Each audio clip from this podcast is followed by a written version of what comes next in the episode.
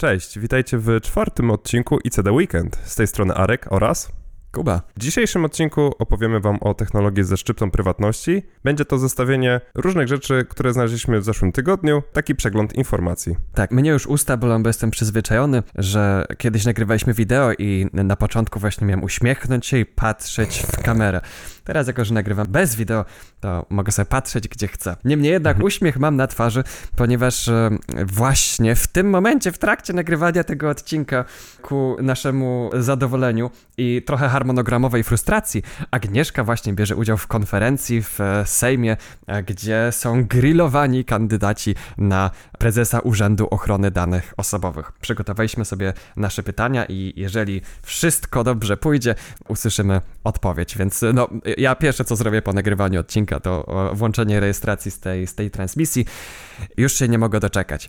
Jeszcze chciałem dodać, że jest siedmiu kandydatów na Urząd Ochrony Danych Osobowych, a cała debata będzie trwała 2,5 godziny i mam nadzieję, że nasze pytania, których nie jest dużo, uda się zadać. Zobaczymy. No my przygotowaliśmy trzy pytania. Wiemy, że Fundacja Panoptykon przygotowała 52 pytania. Jak sobie pomnożymy 52 pytania razy 7 kandydatów, no to Pozostaje liczyć, że osoby organizujące konferencję pozwolą troszeczkę przedłużyć czasu, bo ja bym bardzo chciał usłyszeć odpowiedzi na absolutnie wszystkie pytania tych kandydatów, jednak mhm. prawdopodobnie na nie wszystkie pytania starczy czasu. Poproszę Ciebie, Arku, o otwarcie tej naszej skarbnicy wiadomości z minionego tygodnia, bo wiem, że masz jakieś wiadomości dotyczące W3C. Okej. Okay. Więc wywołane W3C jest to, jeżeli ktoś nie wie, to to jest konsorcjum ogólnoświatowej sieci i to jest podmiot, który standaryzuje interoperacyjne rozwiązania, no, między innymi przeglądarek, i ogólnie standaryzuje internet. I ostatnio poinformowali o tym, że uciekają ze strony Maska, mam tutaj na myśli ex-Twittera, dzisiaj nazywane Xem po prostu, i wzywają wszystkie powiązane grupy ze sobą do tego, aby przenieść swoją obecność do sieci Fediverse, która najbardziej się prezentuje interoperacyjnością, a konkretnie na swój własny serwer Mastodona. No i to jest taka, moim zdaniem, całkiem, całkiem fajna informacja, dlaczego organizacja, która wspiera interoperacyjność, miałaby być powiedzmy tylko i wyłącznie na jakichś korpomediach, a mhm. tym bardziej w tym momencie, jak to wygląda, to, to fajnie, że przeszli na Fediverse. Zdecydowanie fajnie, że przeszli na Fediverse, y, zwłaszcza, że Twitter, ja, ja uparcie odmawiam nazywania tego X, to, to mi się wydaje tak hmm. niezręczne w, w, w wymawianiu. Wejdź na X się człowiek mu rozwiązywał równanie matematyczne.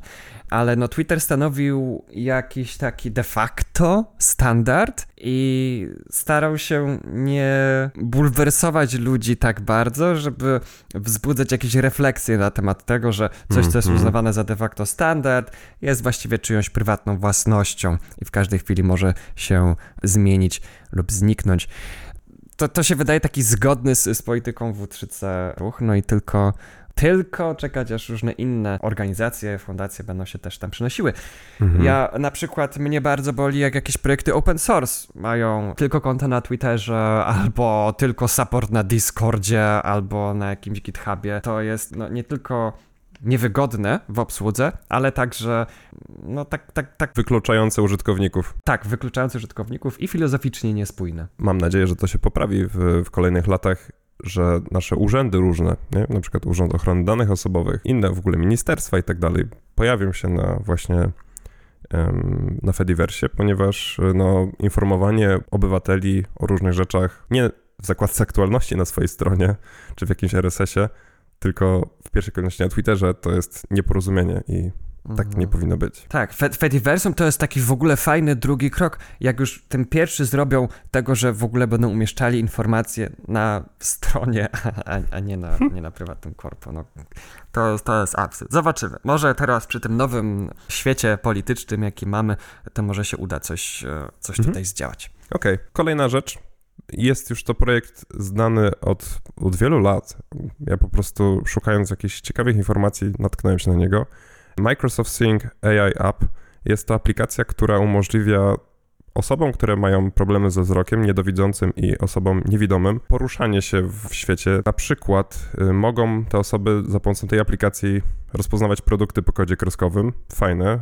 Tutaj zastosowanie, moim zdaniem, sztucznej inteligencji. Mm, analiza na przykład tego, co jest na obrazie, co widzi kamera naszego smartfona i opisywanie tych obrazów mm, jako taki asystent, czy na przykład systemy nawigacji wewnętrznej poruszanie się w biurze, na przykład pomiędzy pokojami, czy też rozpoznawanie znajomych, też poprzez tą kamerę i odczytywanie emocji tych znajomych. Mm, uważam, że to jest jeden z takich ciekawszych rozwiązań AI-owych, które faktycznie rozwiązują jakiś konkretny problem, a, a nie są głupim generowaniem na przykład obrazków. Mhm. I co ciekawe, w ogóle ta aplikacja wspiera 18 języków, a w przyszłości Microsoft planuje rozszerzenie to do 36 fajne. Nie wiem, jak tutaj, jak generalnie z prywatnością. Nie interesowałem się głębiej tą aplikacją. Jest ona dostępna w Google Play Store i w iOSie, w App Store, ale fajnie, że taki projekt w ogóle istnieje i fajnie, że rozwiązuje ważny problem. No właśnie, mam dwie refleksje, jak o tym słyszę. Pierwsza to widzę duże podobieństwo do aplikacji Be My Eyes to jest mhm. aplikacja, w której wolontariusze mogą zapisać się do niej oraz osoby e, niewidzące albo niedowidzące mogą się też dopisać do niej.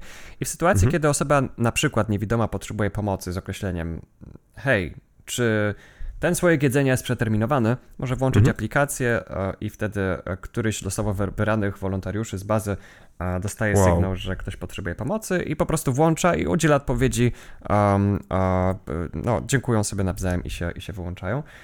Wiem, że tam baza jest wolontariuszy całkiem obszerna. 7 milionów że, prawie. Tak, do tego stopnia, wow. że kiedy ja, ja, ja się dopisałem już dawno temu, jeszcze ani razu tego telefonu nie otrzymałem, no bo ktoś zawsze prędzej był albo losowany, albo, albo odpowiadał mhm. na te E, na te wezwania. No, więc nasuwa mi się taka ciekawość odnośnie tego, jak, jaką skuteczność ma ten model e, AI-owy w porównaniu do takiego Be My Eyes, czy na przykład szybciej odpowiada. Bo wiem, że AI czasem potrzebuje troszeczkę czasu na odpowiedź, czy odpowiada precyzyjniej. Myślę, że to jest fajne No to teraz do, się zas- zaskoczę. No. Ponieważ wszedłem na ich stronę i startują od 4 grudnia, czyli już wystartowali mhm. z Be My AI. I to jest ten sam koncept, ale napędzany AI-em. Mhm. Właśnie od nich. Myślę, że do zgłębienia w, w, kolejnym, mm. w kolejnym ICD Weekend i do opisania. I również jest to współpraca z OpenAI, czyli z między innymi ChatGPT. Okej, okej, okej. Okay. okay. Mhm. No, czyli mhm. być może ci wolontariusze niedługo będą troszeczkę mniej obciążeni niż wcześniej. W każdym razie mhm. drugą refleksją, która mi się nasuwa, jest to, że to jest produkt Microsoftu. Ja jestem tak, ciekawy, tak, czy tak. to jest tylko kwestia czasu, aż zapytasz się tego, tej aplikacji, tej Seeing AI o jakiś e, produkt, e, a, a odpowie ci e, takim tonem tego pana spinacza z Worda. O, widzę, że korzystasz z Linuxa. Czy próbowałeś najnowszego Windowsa 12? Przejdź teraz na tę stronę, żeby dokonać zakupu. I tak dalej, i tak dalej. No na pewno da im to jakieś pole do popisu. Nie, nie próbuję no przepisywać tutaj... się spełnić. no nasze żarty niestety częściej niż bym sobie tego życzył okazują się prawdą. Mhm. Mam nadzieję, że ten się nie okaże. No jesteśmy przy Microsoftie, masz Kuba newsa też z Microsoftu, a odnośnie Outlooka. Tak, była drama pomiędzy Tutanotą, usługą, która świadczy prywatne szyfrowane maile, a Microsoftem. Maile wysłane z domeny tutanota.com wpadały do spamu w Outlooku. I na początku mhm. myśleli w Tutanocie, że to są jakieś odizolowane przypadki, ale nie, okazało się, że po prostu wszystkie maile z tej domeny są tak traktowane. Ostatecznie po kilku tygodniach temat udało się rozwiązać. Po tym, jak Tutanota zrobiła no, akcję marketingową krytykującą ten stan rzeczy, no akcję, no, no, no jakoś taką napędziła publicystykę i Microsoft wziął się do roboty i to naprawił. Hmm. Jako osoba, która utrzymuje nie jeden serwer mailowy samodzielnie, wiem, że jest ciężko przebić się przez tę ścianę outlookowego antyspamu. Nawet niewinne maile prawidłowo uwierzytelnione są przez Outlooka wrzucane do spamu, jeżeli to jest jakiś nowy serwer, jeżeli się nie przejdzie delistingu. Te kroki odnośnie delistingu nie są zawsze oczywiste. No i to jest kolejny taki kamyk na stercie wielu różnych problemów z samohostowaniem maili, które wychodzą z tego, że w momencie, w którym ktoś operuje serwerem mailowym tak potężnym jak Outlook mhm. albo jak Gmail, no to jest bardzo duża pokusa, żeby podkręcić śrubę antyspamu aż za mocno. I przez to różne maile, które są zupełnie niewinne i nie są spamem, też nie docierają. I o ile większość maili będzie wpadała do, do skrzynek, bo takie maile wysyłane na przykład od Gmaila mhm. do Gmaila albo od Outlooka do Gmaila. Generalnie jak ktoś ma konto na jakiejś takiej większej platformie i jest, jest w kieszeni dużego gracza, no to problemów nie będzie miał, ale mniejsi gracze oczywiście problemy będą mieli. Generalnie zawsze jakiś sposób, e, albo prawie zawsze jakiś sposób na, na ten delisting się, się znajdzie i te Gmailowe filtry po pewnym czasie też, też docierają. Na przykład nasz maile z naszej fundacji Internet Czas Działać, z naszej domeny, już docierają do Gmaila. Na początku nie, więc te pierwsze kroki są bardzo trudne i bardzo zniechęcające. No i na pewno przydałaby się większa transparentność ze strony Google'a, ze strony Outlooka, mhm. jeżeli chodzi o umożliwianie działania małym serwerom mailowym. Bo dla, myślę, każdej osoby, która hostuje maila, Outlook, Gmail i różne inne duże skrzynki pocztowe wiążą się właśnie z taką niepewnością. Czy ten mail dotarł? Czy on wpadł do tak, spamu? Jest, nie wiem. To Zadzwonię do tej osoby i powiem, że wysłałem jej maila. No ja tak czasem muszę robić mimo wszystko, bo nie wiem. Ale na szczęście nie musieliśmy dzwonić do Sejmu. Tam wysłaliśmy na sejmową skrzynkę i Agnieszka jest na, na tym wydarzeniu w Sejmie. Tak, po weekendzie pełnym niepewności i, i, i zjadania paznokci z tego, że e, co jeżeli ten mail nie dotarł i nas, nas, nas nie wezmą. A, Ciekawe z czego korzystają. Wiesz co, no ja sprawdzałem rekordy DNS-owe, nie wydaje mi się, żeby to była chmura ani Microsoftowa, ani Google'owa. U. E, prawdopodobnie jakaś, jakaś własna infrastruktura. Powiem tak, niebywałe. Niebywałe. Nie bywa. Myślę, że ta infrastruktura, mam podejrzenie, że ta infrastruktura powstała jeszcze zanim te chmurowe usługi były tak popularne i tak reklamowane przez różne rządowe strony. Kontynuując grillowanie Microsoftu, według najnowszych benchmarków gry pisane pod Windowsa 11 mhm. działają szybciej na Linuxie niż na Windowsie 11. Um, wow. Jest to różnica wydajności około 5%, ale to pokazuje, że naprawdę Linux zaczyna być bardzo dojrzałą platformą gamingową. Dzięki wyczynom, jakie Steam zrobił za pomocą narzędzia Proton, który jest takim mocno rozwiniętym i, i zaopiekowanym chyba forkiem nawet Wine'a, to gry po prostu można odpalić, działają płynnie i są testowane. No ten Steam Deck, czyli ta konsola mobilna od Valve'a, mhm. też działa na Linuxie, mhm. więc Valve ma biznesowy interes w tym, żeby ten runtime odpalający gry Windowsowe na Linuxie działał jak najsprawniej. To mnie cieszy, bo zawsze właśnie było o, no, korzystałbym z Linuxa, ale gry. A teraz yy, wręcz wyobrażam sobie, że ktoś mógł powiedzieć, no przeniósłbym się na tego Windowsa, ale gry. Bo z wydajnością jest po prostu na Linuxie lepiej. To prawdopodobnie ma, wiadomo, pewien uruchamianie gier Windowsowych na Linuxie wiąże się z pewnym obciążeniem operacyjnym, ale w Linuxie łatwiej jest zrobić, żeby mniej rzeczy działało w tle, które dodatkowo mhm. obciążały system. I moje osobiste podejrzenie ale także nie tylko moje, jest takie, że to jest właśnie źródło tego przyspieszenia. Znaczy generalnie to, jeżeli chodzi o, o Protona, to jest tłumaczenie Direct 3D na właśnie język Linuxowy, czyli tych OpenGL-ów i takich rzeczy, nie? Więc potrzeba tutaj mocy do tego, żeby przetłumaczyć y, pewne biblioteki, które są przygotowane pod Windowsa do tego, żeby uruchamiać gry i wyświetlać jakąś grafikę, żeby to działało na Linuxie, nie? Nie wiem w jakim stopniu jest potrzeba, żeby gry korzystały z Direct 3D, kiedy mamy te wszystkie API typu Vulkan, które są takie niskopoziomowe i nastawione na wydajność i nigdy, znaczy inaczej, nie powiem, że nigdy, bo miałem przedmiot grafika komputerowa na uniwersytecie, ale mhm. bardzo dawno nie programowałem nic w 3D i się dużo zmieniło od tego czasu, ale ciekawe, nie wiem, teraz tak myślę na głos. Chciałbym sobie zobaczyć na przykład w jakim, nie wiem, Doom, ten najnowszy Doom, czy jest napisany w Direct 3D, czy jest napisany w Vulkanie wracając troszeczkę motywem do chat GPT i generalnie do sztucznej inteligencji, Arku, natknąłeś na ciekawy materiał podsumowujący statystyki dotyczące sztucznej tak. inteligencji, prawda? Jeżeli chodzi o chat GPT, który został uruchomiony 30 listopada 2022 roku, to z jednych takich ciekawych rzeczy, na przykład osiągnął 1 milion użytkowników w ciągu 5 dni. Hmm osiągnął 100 milionów użytkowników aktywnych do stycznia 2023 co jest w ogóle jakimś crazy wynikiem, moim zdaniem, bo tylko ChatGPT został przebity przez Fredsy, o których za chwilę będziemy mówić, od Mety, gdzie zdobyli 1 milion użytkowników w jeden dzień, ale to działało trochę inaczej, bo oni tam, mając konto na, w mecie, w sensie na Instagramie, na Facebooku, to chyba automatycznie mogłeś mieć konto na Frecach, więc nie wiem, czy to tak można liczyć. Obecnie ChatGPT ma 180,5 miliona użytkowników, z czego aktywnie 100 milionów użytkowników korzysta tygodniowo. I to są ogromne liczby, które jak sobie tak pomyślimy, wszystko to, co jest tam wpisywane, w sensie pod kątem prywatności, to, co wpisujemy, my te dane uczące tak naprawdę dostarczamy im wprost, nie? Poprzez ten czat, gdzie to sobie tam coś wpisuje, żeby dostać jakiś wynik.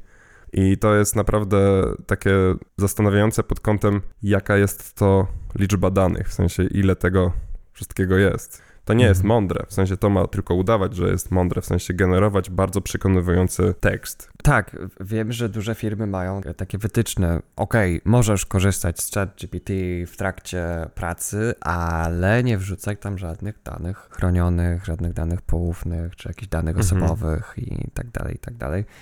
No bo, no znowu, no tutaj musimy oczywiście polegać na zaufaniu do OpenAI, że nie będą przechowywali tych danych, nie, nie będą robili z tego danych uczących, ale znowu, to jest, to, to, jest, to jest zaufanie. Ja czasem korzystam z ChatGPT, przyznam się bez bicia. Korzystam wtedy, kiedy nie mam siły na przykład napisać jakiegoś zdania w formalny sposób albo jakoś, mhm. jakoś w stylem, na który aktualnie nie mam siły się zdobyć, to piszę to tak po prostu pros, e, takim suchym tekstem i proszę, żeby mi to troszeczkę ostylował. Ale nie wiem, czy ta jakość ChatGPT się pogorszyła, czy po prostu troszeczkę ten hype także we mnie opadł. Jednak często znajduję literówki, błędy, jakieś niedopatrzenia w tym, co, co on robi mm -hmm, i, tak mm -hmm. ostatecznie muszę poprawiać. Więc tak, tak do tego podchodzę bardziej na zasadzie dorywczego, jednorazowego. Myślę, że rzadziej niż raz w tygodniu korzystam z tego. Trochę jak ta ale aplikacja, którą masz gdzieś tam zainstalowaną w telefonie, nie pamiętasz jej nazwy, ale wiesz, że czasem ci się może przydać do czegoś. Tylko jeszcze nie wiesz do tak. czego i w jakim momencie. No wiesz, tak. ja na przykład mhm. sobie generuję skrypty, jak masz jakiś um, szablon, potrzebujesz wygenerować czegoś, to jest całkiem, całkiem ok, ale i tak wiadomo, że trzeba ten szablon uzupełnić, więc chodzi mi o ten sam shape, w sensie ten sam kształt tego szablonu, na przykład czegoś mhm. nie pamiętasz, jest to w stanie wypluć i, i fajnie. Mm, najbardziej są dołujące to, że wciąż potrafi wygenerować nieprawdziwą informację i jeszcze to z taką tendencją, że brzmieniowo to jak sobie czytasz, to, to jest naprawdę przekonywujące, nie? Więc mm -hmm. trzeba mieć na to, to na uwadze i trzeba robić double fact checki, bo, bo mm -hmm. można się zdziwić. Mhm. Tak, ale ja myślę, że to jest w ogóle bardzo fajne narzędzie dydaktyczne do tego, żeby pokazać komuś właśnie taką halucynację AI, z jaką pewnością pisze bzdury mhm. powiedzieć, że czasem ludzie też tak robią. O, no, A, oczywiście. No i, ale no, mój największy ból odnośnie popularności ChatGPT no, dotyczy tego, jak wiele stron internetowych no, ma treści. No, wiadomo, no, ten bełkot SEO był już obecny w internecie wcześniej, ale teraz można go generować na taką skalę, że ja odczuwam pogorszenie jakości wyników wyszukiwania, na przykład w Google czy w DuckDuckGo. Znaczy, chciałeś powiedzieć, że miesięcy. bełkot SEO, SEO jest jeszcze bardziej bełkotliwy?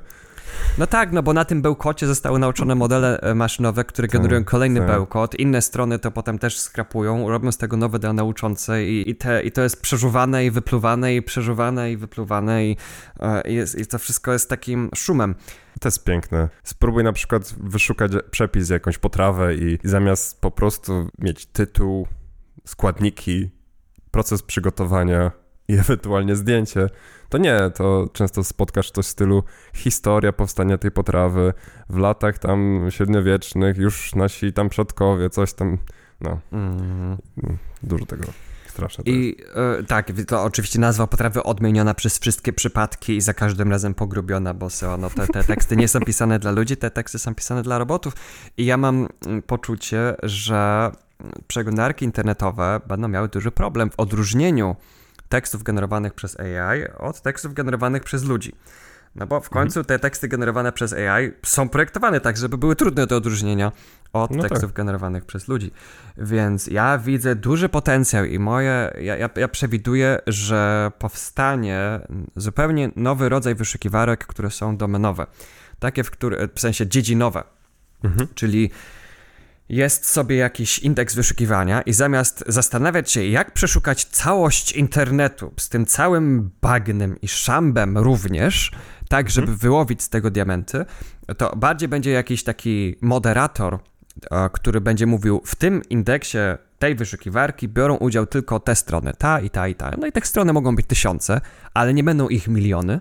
I to będą strony, które są w miarę zaufane i które, jeżeli to zaufanie naruszą, na przykład publikując na sobie bełkot SEO, to zostaną z tego indeksu zdjęte póki się nie poprawią. Taka wyszukiwarka nie musiałaby mieć najlepszego na świecie algorytmu, ponieważ ona by zamiast tego operowała na najlepszym na świecie podzestawie danych.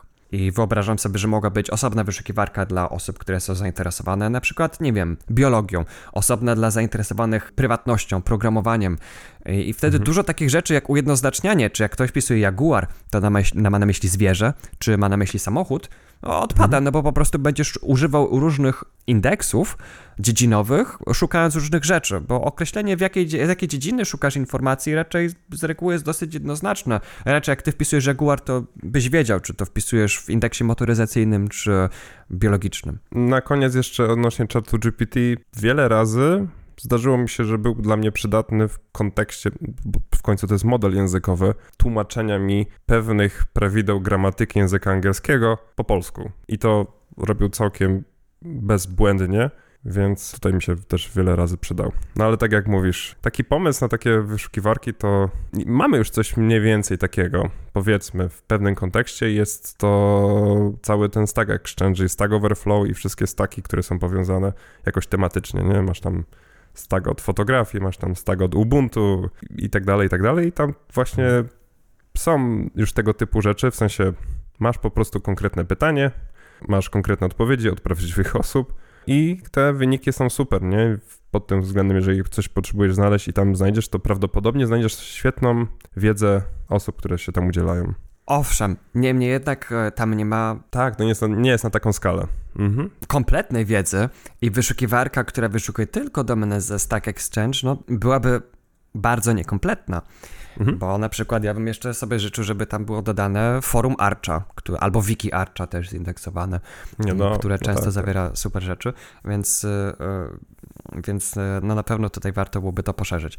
Projekt SV Metasearch, o ile się nie mylę, buduje właśnie swój własny indeks i albo mhm. jest jakaś decyzja tego, jakie tam domeny są dołączane lub nie, więc życzę takim takim projektom powodzenia i mam nadzieję i wręcz przewiduję, że to się stanie to się stanie nową normą. To, że już nie traktujemy internetu jako całości, którą trzeba przeszukać, mhm. tylko no, bardziej jako takie obszary, w których o, ktoś jest takim kuratorem tych treści, czy, czy, czy kustoszem tych treści, że tak powiem, i wybiera coś ponad ponad inne, jedne strony ponad inne. W temacie sztucznej inteligencji czatu GPT nie sposób jeszcze wspomnieć o, kolejnym skandalu, jednym z wielu, jakie się pojawiły w ciągu ostatnich miesięcy, kiedy tak chat GPT nabrało wiatru w żagle. Prezes firmy, która zajmuje się publikacją magazynu Sports Illustrated, został zwolniony po tym, jak wyszło na jaw, że artykuły publikowane przez ten magazyn są generowane przez modele językowe, i w ogóle są wymyśleni autorzy tych, e, tych artykułów mhm. i e, ich zdjęcia są wygenerowane przez AI. Więc to, mhm. to przypominało troszeczkę takie zabiegi jak pewna strona, która w Polsce próbowała się wybić także właśnie publikując artykuły o prywatności generowane przez, e, przez ChatGPT mm. um, i wklejając jakieś tam sponsorowane linki do VPN-ów. Więc, więc cieszy mnie, cieszy mnie, że taki przykład idzie z góry, że ktoś wysoko postawiony próbował zrobić taki myk i dostał po łapach. I mam nadzieję, że to będzie nauczka dla każdej następnej osoby, która spróbuje wpaść na taki pomysł, żeby dawać ludziom treść AI i udawać, że to nie jest treść wygenerowana przez model językowy, tylko, um, tylko przez faktycznego, żywego, uh, żywego człowieka. Zostaliście ostrzeżeni. Jeszcze bezczelnie kazać za to płacić, więc... Mhm. Okej. Okay. W kontekście dużych firm jest news o Apple i Google. Tak, Apple i Google zostały przyłapane, czy może zostało ujawnione, że udostępniają służbom śledczym informacje na temat powiadomień push. Mhm. I teraz tutaj e, słówko wprowadzenia. Jak instalujemy aplikację z Play Store'a albo z App Store'a i ta aplikacja wyświetla nam jakieś powiadomienia, które się dzieją w reakcji na coś, co się dzieje na jakiejś stronie, że ktoś nam na przykład da lajka pod czymś i my dostajemy o, to, o tym powiadomienie, mhm. to ta aplikacja najczęściej, a w przypadku aplikacji na iOS-a, to te, te aplikacje zawsze komunikują się z serwerem pośredniczącym, czyli na przykład aplikacja do Facebooka nie łączy się bezpośrednio z Facebookiem, tylko otrzymuje informację o tym, że należy wyświetlić jakieś powiadomienie od serwerów Apple. Ma to jakieś takie swoje zalety, bo gdy smartfon ma zainstalowane 20 aplikacji, każda z tych 20 aplikacji komunikowałaby się z innym serwerem w innym harmonogramie, no to mogło być tak, że mamy zablokowany telefon, ale on się cały czas pod spodem rozbudza, co kilka sekund, żeby sprawdzić którąś z tych 20 aplikacji, bo to nie jest wszystko skoordynowane. No i drenowałoby baterię. Dokładnie tak, i to by kosztowało um, nas żywotność baterii. Kiedy zatem jest to koordynowane centralnie, no to przez jakiś e, systemowy komponent, to jesteśmy w stanie to robić wydajniej, z mniejszym kosztem dla żywotności baterii. Konsekwencją tego jest to, że ten serwis pośredniczący jest, e, jest takim łakomym kąskiem dla kogoś, kto chce mhm. się co, czegoś dowiedzieć o użytkownikach tych aplikacji. Bo teraz nawet nie trzeba iść do, do Facebooka, żeby dowiedzieć się, e, kiedy ktoś korzysta z Facebooka, kiedy ktoś dostaje powiadomienia. Mhm. Um, I treść tych powiadomień może być wieloraka. Czasami w tym, co jest wysyłane do serwera pośredniczącego, na przykład serwera Apple czy serwera Google, nie ma właściwie nic, bo są puste informacje, które tylko informują aplikację rozbudź się i pobierz najnowsze dane, bo coś jest do pobrania. Mhm. Czasami tam są zaszyfrowane treści powiadomień, które są potem odszyfrowywane w, w urządzeniu już docelowym, a czasami są niezaszyfrowane informacje. No to zależy, jak zostanie sprzęgnięta komunikacja pomiędzy aplikacją a docelowym docelową usługą. W każdym razie metadane są zawarte. Wiadomo, ta usługa pośrednicząca w powiadomieniach wie, do kogo idą dane i od jakiej usługi idą dane. No te informacje mhm. musi mieć. Więc, e, więc dla, dla służb śledczych te dane mogą być bardzo przydatne. Jest sposób nie wspomnieć tutaj o czymś, co się nazywa Unified Push. To jest alternatywa dla tych centralizowanych aplikacji, które pośredniczą w powiadomieniach. I na Androidzie można sobie zainstalować właśnie taką usługę i ustawić serwer powiadomień na swoim własnym serwerze, za którego bezpieczeństwo oczywiście my odpowiadamy, albo możemy jakby skorzystać z serwera podmiotu, któremu ufamy bardziej niż Google'owi czy Apple'owi.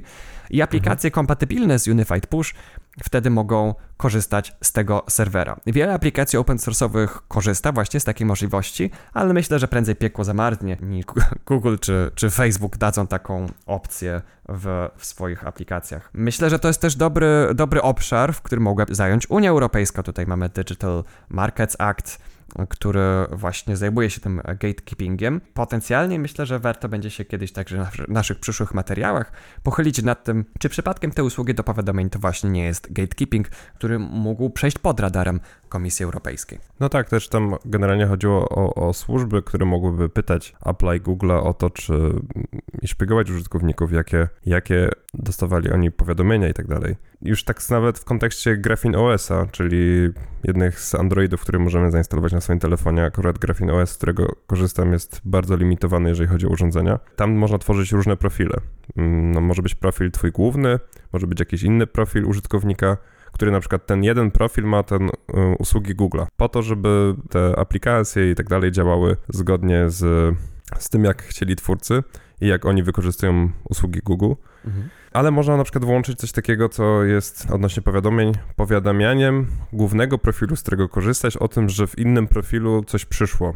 I to właśnie daje mi do myślenia, że skoro ja jako użytkownik danego profilu, który nie ma zainstalowanej aplikacji banku, mogę otrzymać powiadomienie i widzę, z jakiej aplikacji to pochodziło, to jak wiele informacji mogłyby rządy dostawać od Google'a, jeżeli ty masz telefon z takim zwykłym, zwykły, zwykłymi usługami Google i korzystasz z tych różnych aplikacji i te dane są wysyłane przez ich serwery do powiadomień, to jest straszne, nie? Dlatego też mhm. wiele razy na naszym podcaście polecaliśmy Lineage OS-a, czy też Graphene OS-a jako systemy operacyjne zamiast zwykłego Androida, którego się ma na swoim smartfonie, które nie mają usług Google. I to wtedy jest spoko, ponieważ już wtedy taki Google nie przyjdzie do twojego telefonu i nie sprawdzi, co za powiadomienia były wysyłane i tak dalej. W wielu przypadkach te powiadomienia nie będą działać, nie? bo jeżeli mamy aplikację, która korzysta z chmury Google'a do tego, żeby powiadomiać się, no to te powiadomienia mogą nie dochodzić. Ale tak jak wspomniałeś o Unified Push, wiele aplikacji z F-Droida, o którym też wiele razy mówiliśmy, właśnie implementuje to w ten sposób i powiadomienia normalnie dochodzą na nasz telefon, pomimo, że nie posiada się usług Google i to jest fajne rozwiązanie. W tej całej dyskusji dotyczącej powiadomień push nasuwa się cały ten wątek tego, że po pierwsze, rzeczy, które są scentralizowane, najczęściej nawet zaryzykowałbym, że zawsze będą bardziej wydajne niż takie skrajnie mhm. zdecentralizowane, ale mhm. będą się wiązały z pewnymi kompromisami albo z, z, dużymi ryzykami dla prywatności. Ktoś, kto mógłby bronić podejścia Google i Apple, mógłby powiedzieć, e, no ale właśnie mamy większą wydajność, no bo chyba nie chciałbyś, żeby telefon twój trzymał 50% mniej na baterii, 50% krócej. Um, mhm. Ale tutaj znowu dzięki Unified Push jest dowód na to, że to nie jest albo, że nie stoimy przed wyborem pomiędzy stuprocentową centralizacją albo stuprocentową decentralizacją i chaosem, tylko mhm. możemy mieć centralizację plus odrobinę wyboru, czyli na przykład możemy sobie wybrać, której centralnej usługi chcemy ustawiać swoje wszystkie aplikacje. Uważam, że w idealnym świecie byłoby tak, że możemy wybrać, nawet jeżeli ktoś ma, nie daj Boże, na swoim telefonie aplikację LinkedIna, to mógłby wybrać właśnie za pomocą której usługi pośredniczącej w powiadomieniach powiadomienia są dostarczane. Nawet niech Google będzie tym domyślnym, albo Apple niech będzie tym domyślnym na iOSie, ale niech ludzie mają wybór. Niech sobie mogą wybrać, że tutaj chcę, żeby powiadomienia przechodziły przez mój serwer i niech LinkedIn wysyła je nie do Google, tylko je na mój własny serwer, gdzie mhm. ja je mam pod swoją kontrolą. Więc wcale tutaj kontrola nie musiałaby się wiązać z mniejszą wygodą ani wydajnością. Właśnie w tym kontekście, jak wspomniałeś o krótszym czasie na baterii, dwoma rękami bym się podpisał, gdybym mógł te baterie normalnie wymienić w swoim telefonie, to po pierwsze. A po drugie, no to to też się widzi w sieci Fediverse, nie? gdzie mamy różne serwery, jest to interoperacyjne, rozproszone, no i różna, jest różna wydajność tych serwerów i na przykład to, że na przykład jakiś obrazek się nie wczytuje nam w jakimś poście, to to są takie właśnie rzeczy, nie? I to ta centralizacja jest właśnie w takim aspekcie będzie przewagą, że o, tam jest super szybki serwer i tam wydajny w ogóle i, i te obrazki i wszystko się ładuje od, od, wiesz, od tak, jak masz tylko szybki internet, no to nie ma problemu, no ale coś za coś, nie? Znaczy, no tak, Fediversum to jest jeszcze bardziej skrajny przykład e, decentralizacji, mhm. w przeciwieństwie do Unified Push, w którym właściwie no, to jest ta sama architektura, tylko po prostu wybieramy inny centralny węzeł, mhm. czyli w przeciwieństwie do 20 aplikacji wysyłających danych do Google'a, żeby potem je wysłać z Google'a na mój telefon, to te 20 różnych stron wysyłałoby powiadomienia akurat dotyczące mnie jako użytkownika na na przykład mój serwer albo na serwer jakiejś innej firmy, której bardziej mhm. ufam niż Google'owi mhm. i ta firma wysyłałaby je na mój telefon. I naprawdę myślę teraz, to jest zupełnie świeże przemyślenie, że w tych wszystkich dyskusjach o Digital Markets Act nie pojawiła się w ogóle ta centralizacja tych powiadomień. Myślę, że to dlatego, że to jest fakt mało znany i warto będzie komisji przedłożyć to jako, jako problematykę, na którą warto się pochylić. Właśnie, w kontekście Unii Europejskiej Europejskiej, Freds, czyli Fediversowa odpowiedź powiedzmy mety, czyli właściciela Facebooka, Instagrama, parę dni temu otworzyli się na Europę i mogą użytkownicy z Europy korzystać z Fredsów. Jak dobrze rozumiem, Fredsy to jest taka alternatywa dla Twittera, tylko mhm. z protokołem ActivityPub pod spodem, który ma się federalizować z innymi mm, serwerami w sieci Fediversum. Z tym, że wiele różnych tutaj e, osób, podmiotów i instancji zaczyna blokować Fredsy. Tak, Fediversum zawrzało teraz, jakby, albo inaczej odgrzało te dyskusje, bo jak Threads został opublikowany, no to właśnie wtedy były te wszystkie tematy, czy się federować z Threadsem, czy nie, jakie tutaj, jaką tutaj strategię podjąć. No i są wielorakie argumenty. Pierwszy, który mi się nasuwa, jest e, argumentem e, przeciwko federacji mhm. z Threadsami, który mhm. mówi, że nie powinniśmy uznawać mety tej wielkiej scentralizowanej korporacji jako części Fediversum, no bo to dam mhm. daje zły przykład i tylko ich umocni i to tak naprawdę jest sposób na poszerzenie zasięgów threadsów, a nie specjalnie na poszerzenie zasięgów e, Mastodona. Drugi argument z, z przeciwnej strony jest za tym, żeby traktować threadsy jak każdą inną instancję. Czyli Jeżeli ktoś chce się federować i, jakby zasady moderacji na tej instancji, która podejmuje decyzję o federowaniu się z threadsami, jest zgodna, no to, to nie ma problemu, a jeżeli jest niezgodna, to, to trzeba będzie blokować i niektóre instancje będą robiły tak, a niektóre instancje będą robiły inaczej. Tak samo jak zdarzają się dobre i złe serwery różnych bardziej kanonicznych aplikacji fediversowych, no to tak ten, mhm. także ta, te threadsy będą jakimś takim kolejnym elementem na tym stosie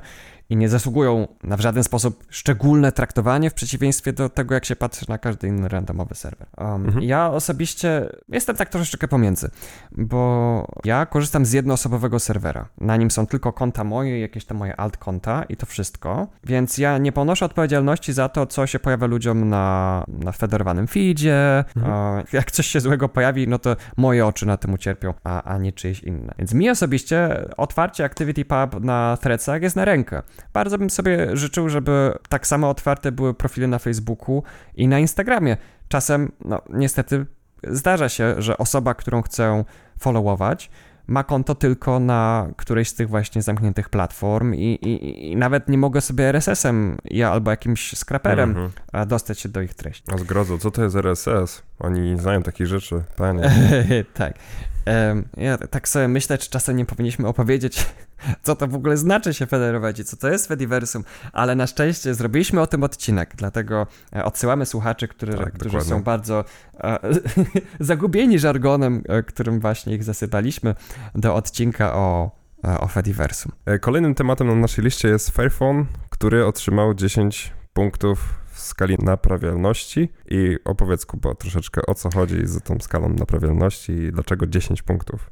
Fairphone to jest marka smartfonów nastawionych na to, żeby było je łatwo naprawiać. Oni stawiają mhm. taką antytezę do tego, jak działa teraz rynek smartfonów, czyli baterii nie można w normalnych smartfonach wymienić, możesz naprawiać je tylko autoryzowanych serwisantów, nie ma publicznie mhm. dostępnych manuali, do serwisu, czyli który pin na płytce odpowiada za co, jaki jest numer części i tak dalej. Mhm, mhm. No i tutaj Fairphone nie tylko stara się być lepszy niż konkurencja, bo to naprawdę nie byłoby trudne, wystarczy dodać wymienialną baterię, już jesteś lepszy niż konkurencja, tylko idą po prostu o naprawdę wiele mil dalej, jeżeli chodzi o wysiłek poświęcony na to, żeby to faktycznie było łatwo naprawialne. Są, cały sprzęt jest, znaczy no, wszystkie te płytki są udokumentowane, który pin odpowiada za co, jaki jest numer części, aparat jest łatwo wymienialny, są specjalne takie uchwyty, które ułatwiają ci wymianę gniazda USB-C, jeżeli się, um, jeżeli się zepsuje. I sam telefon ma też no, nie jest utrudnione na niego wgrywanie oprogramowania własnego. No, jest, jest bardzo, bardzo, bardzo prokonsumencki. Także są pozyskiwane z bezkonfliktowych źródeł surowce potrzebne do, do budowania tego telefonu. Wiele tutaj wysiłku poszło w tym zakresie. Mhm.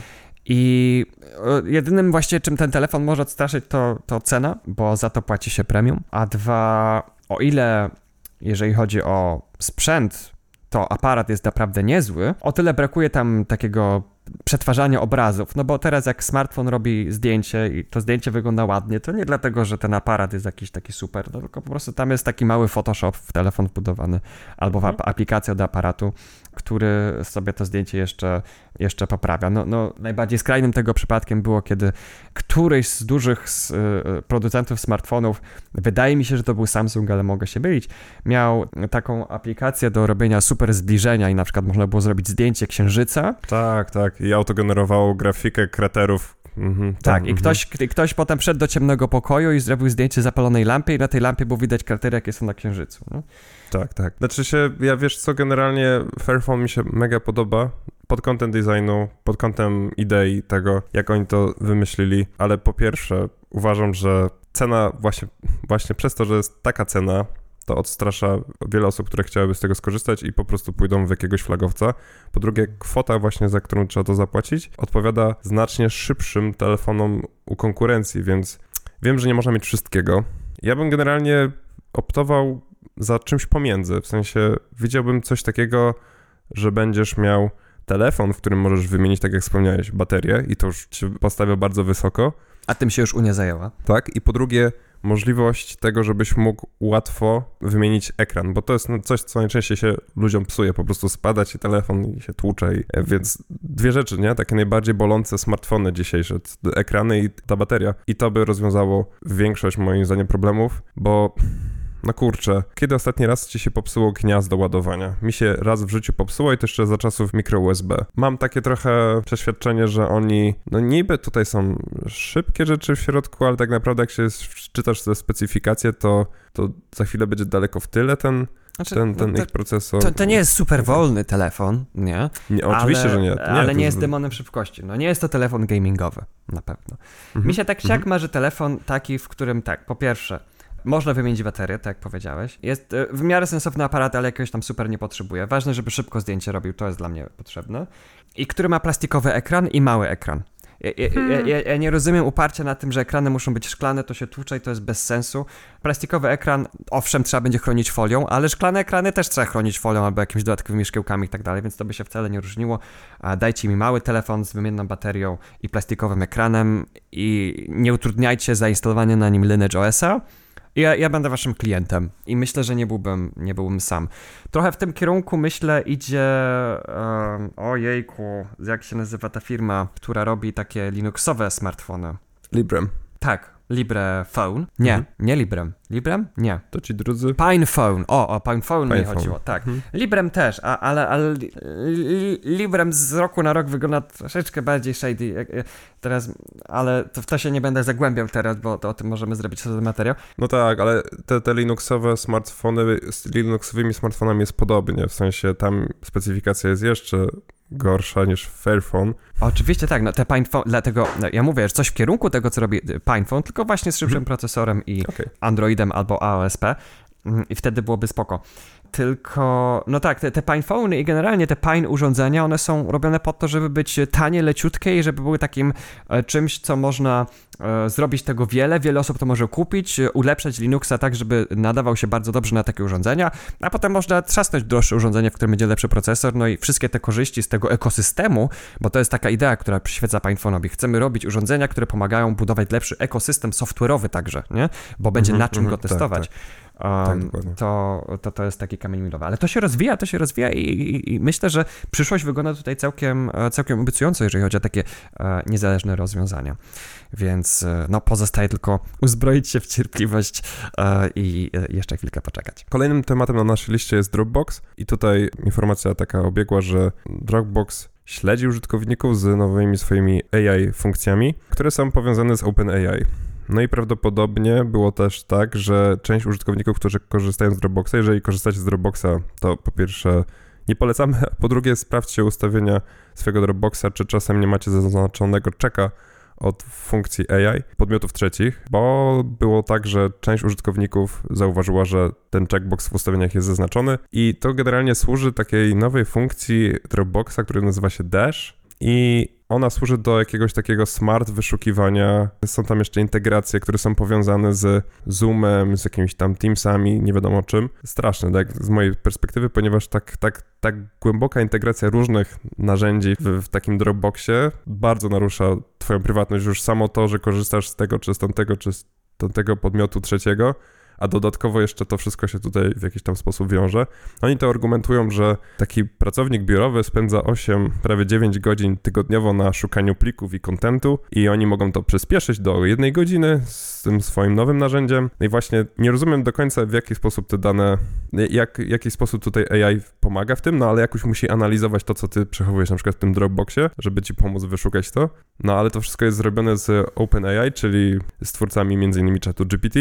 Dla mnie to brzmi koszmarnie. Nie chciałbym naprawdę, żeby jakiś AI przeszukiwał mój content, moje pliki, które trzymam sobie w chmurze. Dlatego też wielokrotnie polecamy i w fundacji korzystamy z Nextclouda. No ale to było dla mnie całkiem szokujące. Dla mnie taka integracja brzmi, sam fakt takiej integracji brzmi dla mnie spoko, jako, jako, jako funkcjonalność. Problemem byłoby dla mnie, gdyby te funkcje były włączane bez mojej wiedzy lub zgody. I tak też się dzieje, w sensie mm. chociażby te funkcje AI-owe są włączane niektórym użytkownikom tak o, po prostu, mm. by default. Możesz odznaczyć to, więc to jest, prawdopodobnie były jakieś zmiany w polityce prywatności i tak dalej, Mhm. ale kto by to czytał? No właśnie. Jakby im naprawdę zależało na prywatności, to by wy- wyświetlili, hej, czy chcesz wyłączyć funkcję AI? To będzie się Mhm. wiązało z tym, że część twoich danych będzie przetwarzane przez taką a taką firmę. Ale Dropbox w, w mojej ocenie już jest e, dawno za tą fazą, w której musi zabiegać o komfort użytkowników, tylko Mhm. teraz jest już w tej fazie, w której może sobie pozwolić na gardzenie nimi. I pomnażanie swoich przychodów. Mhm. No to każda firma robi, ale nie, nie zawsze z pogardą dla użytkowników, chociaż bardzo często. No to kolejna firma, która tutaj z, z pogardą dla użytkowników o znikających danych miała pewne problemy, był to Google ze swoim Google Mm. Drive. Oj tak, no teraz mamy cały ciąg wiadomości Google'owych, aż e, mam nadzieję, że uda nam się zdążyć z wszystkimi z nich, dlatego potraktuję każdą z nich troszeczkę bardziej skrótowo. Mhm. Wspominaliśmy w poprzednich odcinkach o tym, jak Google tracił dane użytkowników. E, Publikował jakieś różne sposoby na to, niektóre się wiązały z odblokowaniem sekretnego menu, które polegało na tym, że trzeba było wcisnąć Shift i kliknąć jakiś, e, jak, jak, jakiś element na stronie Google Drive'a i wtedy pokazywałeś jakieś dodatkowe opcje odzyskiwania danych. Albo jakieś narzędzie terminalowe trzeba było uruchomić. No, no róż, różne tam jakieś metody były. Generalnie było ciężko stwierdzić, co było przyczyną tej utraty. Czy to błąd w e, protokole synchronizacji, e, czy to jakiś błąd, e, no nie wiem, jakaś awaria dysku. Nie, nie, nie udało się dotrzeć. Być może problem był wielorakiej natury. W każdym razie ludzie, którzy pisali na forach Google'a, hej, wasze sposoby mi nie pomogły, nadal nie mam dostępu do waszych danych, z rozczarowaniem obserwowali, kiedy ich wątki były oznaczane jako duplikat albo e, zablokowane, żeby ludzie nie mogli dodawać komentarzy i Google po prostu włożył głowę w piasek i powiedział, nie, nie, nie, problem jest rozwiązany, tutaj macie rozwiązanie, ale mi nie działa. No nie, nie, to, to musisz coś robić nie tak, e, tutaj problemu nie ma. No to nie jest e, wcale nietypowe działanie dla Google'a, bo generalnie Google, kiedy spotyka się z, jakimś, e, z jakąś kontrowersją, ma tendencję do udawania, że problemu nie ma. Czasem po prostu nawet nie robi żadnego komentarza publicznego i czeka, aż ludzie Mhm. ucichną i niestety to działa. No i kolejnym właśnie takim newsem jest to, że Google ostatecznie powiedział, kiedy wyłączy Google Podcast. Będzie to kwiecień 2024 i wtedy mogli przy, przypieczętować kolejną datę kolejnego produktu Google, który został zabity przez Google. Dlatego też polecamy Antena Pod. Działa super i jest znacznie lepszą alternatywą dla Google Podcasts. My niedawno przenieśliśmy się e, z hostingiem naszego podcastu Oj, z tak. Funkwayla na Castopoda, który pomaga wykorzystać jeszcze więcej feature'ów, które są w Antenapodzie, na przykład wybór podrozdziałów. Dlatego odcinki najnowsze, które opublikowaliśmy, mają e, w playerze teraz antenapodowym. Możecie zobaczyć, że jest tam taki przycisk chapters albo rozdziały. Jak go klikniecie, to możecie przeskakiwać do konkretnego momentu, w którym poruszamy konkretny temat. No i tutaj jeszcze Castopod nam się świetnie będzie federalizował z całym, całą siecią Fediversum, z całym Fediversem, więc e, dodatkowy plus taki, że możecie korzystając z Mastodona znaleźć ICD podcast i to zafollowować, więc to też jest fajna taka integracja. w jakich to magicznych czasach żyjemy. Google także spotkał się, no już wiele miesięcy temu, z firmą Epic w sądzie. Został pozwany przez Epica za działania monopolistyczne. Sprawa rozgrywa się o to, że Google nie chciał pozwolić Epicowi w swoich grach na Play Store pobierać płatności samodzielnie, tylko wymuszał, żeby te płatności szły przez e, ten system płatności Google, z którego Google bierze 30% prowizji. Okazało się w międzyczasie, że z różnymi innymi firmami, na przykład ze Spotify'em, e, były takie sekretne deale, że te prowizje były mniejsze. E, No i ostatecznie zapadła decyzja, że tak, to działanie było monopolistyczne i tak powinien mieć Epic możliwość pobierania płatności samodzielnie. Ostatecznie, jaki wyrok będzie związany z tą decyzją, to jeszcze trzeba troszeczkę poczekać, bo to jeszcze sędzia musi ogłosić, ale no to już jest kawałek wygranej dla, e, dla firmy Epic i potencjalnie także dla wielu innych mniejszych firm, które chciałyby móc pobierać różne mikropłatności w grach bez udzielania prowizji Google'owi. Sytuacja wciąż jest rozwojowa i będziemy o niej informować w przyszłości. Z kolejnych tematów, jeżeli chodzi o Google, to w 2024 roku z Unii Europejskiej będzie mm, takie wymuszenie, że Google Chrome po otwarciu będzie miał nową funkcję, którym będzie zachęcał użytkowników do tego, żeby wybrali domyślną wyszukiwarkę w swojej przeglądarce. I, w ogóle te opcje będą posortowane randomowo, więc nie będzie tak, że na przykład Google będzie na samej górze, to będzie po prostu losowo. I to dotknie wszystkich użytkowników Unii Europejskiej, co uważam za fajne posunięcie e, i niewymuszanie na użytkownikach Google Chroma tylko i wyłącznie jednej szanowanej wyszukiwarki, jakim jest Google Search według Google'a. Mhm. To, to myślę, że to będzie dobry krok. Znaczy, y, większość ludzi tak jak będzie wybierała Google'a, no to tu się no nie tak, oszukujmy, tak. ale zostanie poinformowana o alternatywach, to jest fajne. I myślę, że też pomoże troszeczkę budować to pojęcie, że jest różnica pomiędzy przeglądarką a wyszukiwarką.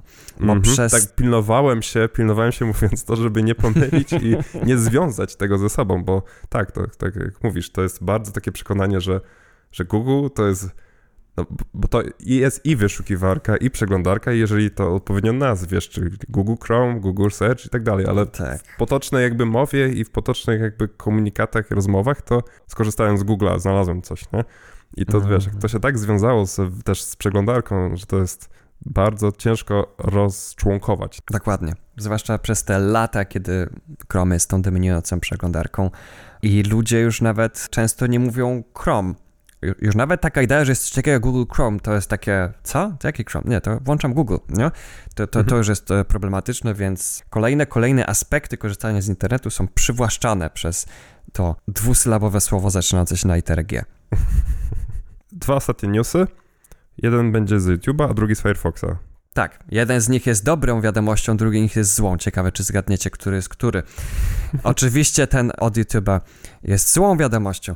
YouTube teraz dokleja do linków których celem jest udostępnienie filmu, czyli jak klikniecie udostępnij, tam się generuje link, możecie wybrać, czy chcecie udostępnić od której sekundy ten filmik, to YouTube dokleja tam także nowy query param, używając żargonu, czyli po znaku zapytania jest dodawane coś więcej niż... W adresie, adresie. Tak, w adresie tym, do, mhm. który kopiujemy.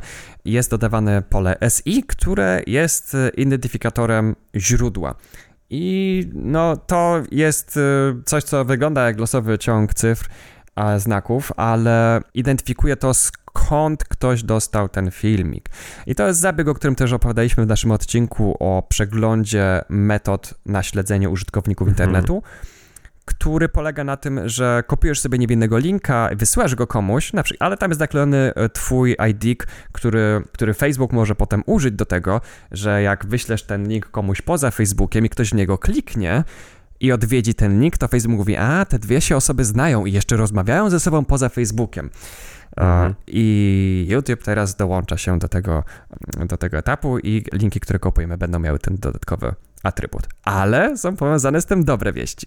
Tak, wracając do tego, że wysyłasz komuś właśnie takiego linka, to zaraz załóżmy, że ty jesteś zalogowany na, na, na Facebooku i tam wysyłasz, jest ten jakiś ciąg znaków doklejony do linka i ktoś inny jest na Facebooku, ale ty go nie masz znajomych. Już Facebook w ten sposób jest w stanie też tworzyć jeszcze lepsze powiązanie, bo jak ma dwóch zalogowanych użytkowników, to wie dokładnie o kogo użytkownika chodzi, więc... Więc te sugestie, hej, czy znasz tę osobę, mogą być właśnie stąd pobierane. Nie bez przypadku, tak. Mhm.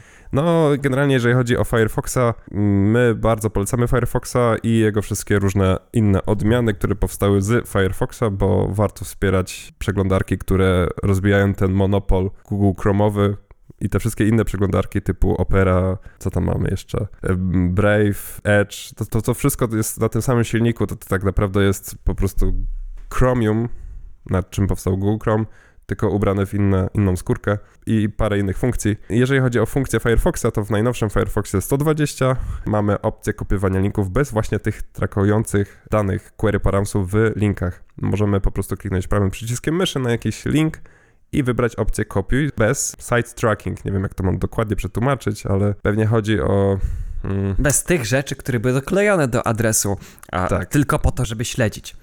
Tak, więc jeżeli zaktualizowaliście swojego Firefoxa do wersji 120, to będziecie widzieli dwie opcje kopiowania linku. Jedno to będzie po prostu kopiuj link, a drugie to będzie bez funkcji śledzących. Więc to jest spoko. Pewnie niektóre strony nie będą działać, jeżeli wyślecie komuś link bez tych trakujących rzeczy, bo też takie rzeczy już widziałem. Ale fajnie, że to dodali. To też podniesie trochę prywatność wśród użytkowników, zwłaszcza jeżeli ktoś zauważy to, że może skopiować ten link bez tych funkcji śledzących. Ciekawostka jeszcze taka, że w Niemczech, bo Firefox też ma taką funkcję jak Cookie Banner Blocker. To jest taki to jest taki feature, funkcja, która automatycznie odklikuje nam te okienka o cookies.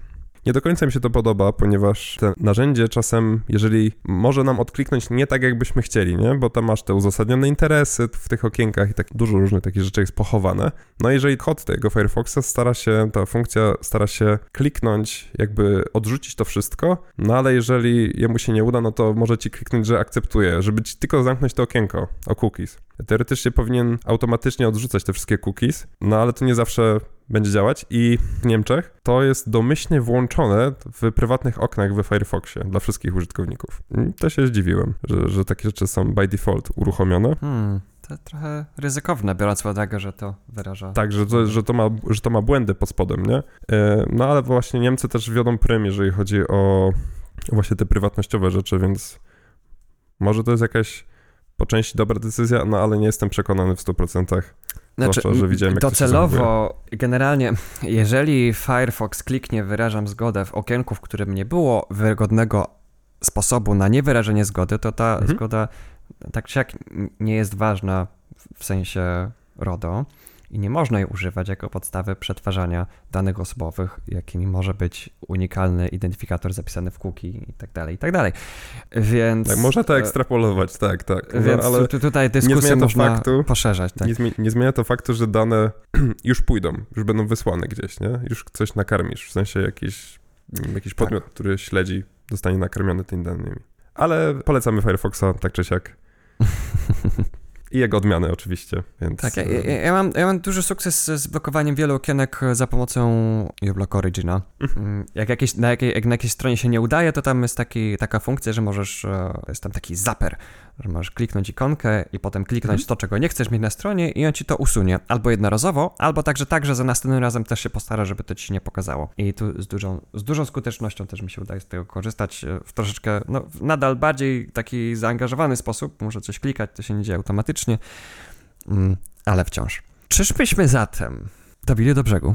Dokładnie tak. Uważam, że to jest e, garść ciekawych informacji. Także dziękujemy Wam dzisiaj za wysłuchanie tego odcinka. Wszystkie linki do naszych e, artykułów, które dzisiaj poruszyliśmy, znajdziecie na naszej stronie internetowej internetczasdziałać.pl. Do usłyszenia w przyszłym tygodniu. Na sam koniec jeszcze słówko od sponsora czyli naszych drogich patronów. E, jeżeli przypadł Ci do gustu nasz podcast, zachęcamy do wspierania nas na Patronite i na LiberaPay.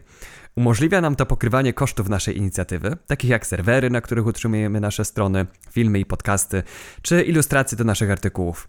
Na Patronite można wybrać trzy kwoty wsparcia. Pierwsza to 3 zł miesięcznie. Jeżeli wybierzesz tę opcję, pomagasz nam pokryć koszty serwerów i inne koszty operacyjne związane z naszą inicjatywą. Druga to 7 zł miesięcznie. Jeżeli wybierzesz tę opcję, dostaniesz dostęp do tzw. Tak grupy patronów, czyli czatu, na którym możesz rozmawiać ze mną, z Arkiem i z Agnieszką, a z Olą oraz innymi patronami. Internet, czas działać. E, dzielimy się tam zakulisowymi informacjami i pomagamy sobie nawzajem w odkrywaniu nowych, otwartych rozwiązań, a czasem nawet udzielamy sobie nawzajem wsparcia technicznego i prawnego. Czat jest dostępny za pomocą Matrixa oraz Telegrama. Postawiliśmy mostek, dzięki któremu masz dostęp do całej dyskusji, niezależnie od tego, którą platformę wybierzesz. Członkowie grupy są też zapraszani na comiesięczne spotkania wideo z całym naszym zespołem. Trzecia kwota na Patronite to 14 zł miesięcznie. Wybierając tę kwotę dostaniesz dostęp do grupy patronów, a także Twój pseudonim lub imię i nazwisko zostaną wyczytane na końcu naszych odcinków, o ile Twoja darowizna nie jest anonimowa oczywiście. Oto aktualni patroni, którzy właśnie tak szeroko otworzyli swoje serca i portfele na rzecz naszej inicjatywy. Artur Markowski, Damian Haugas, Dawid Gosławski, Filip Fifando, Grzegorz Cichocki, Gustaw Tański, Krzysiu Weiss, Łukasz Hawryłko, Łukasz Nachaczewski, Marcin Karwowski, Mateusz Jabłoński, Miklo i Monika Koperkiewicz.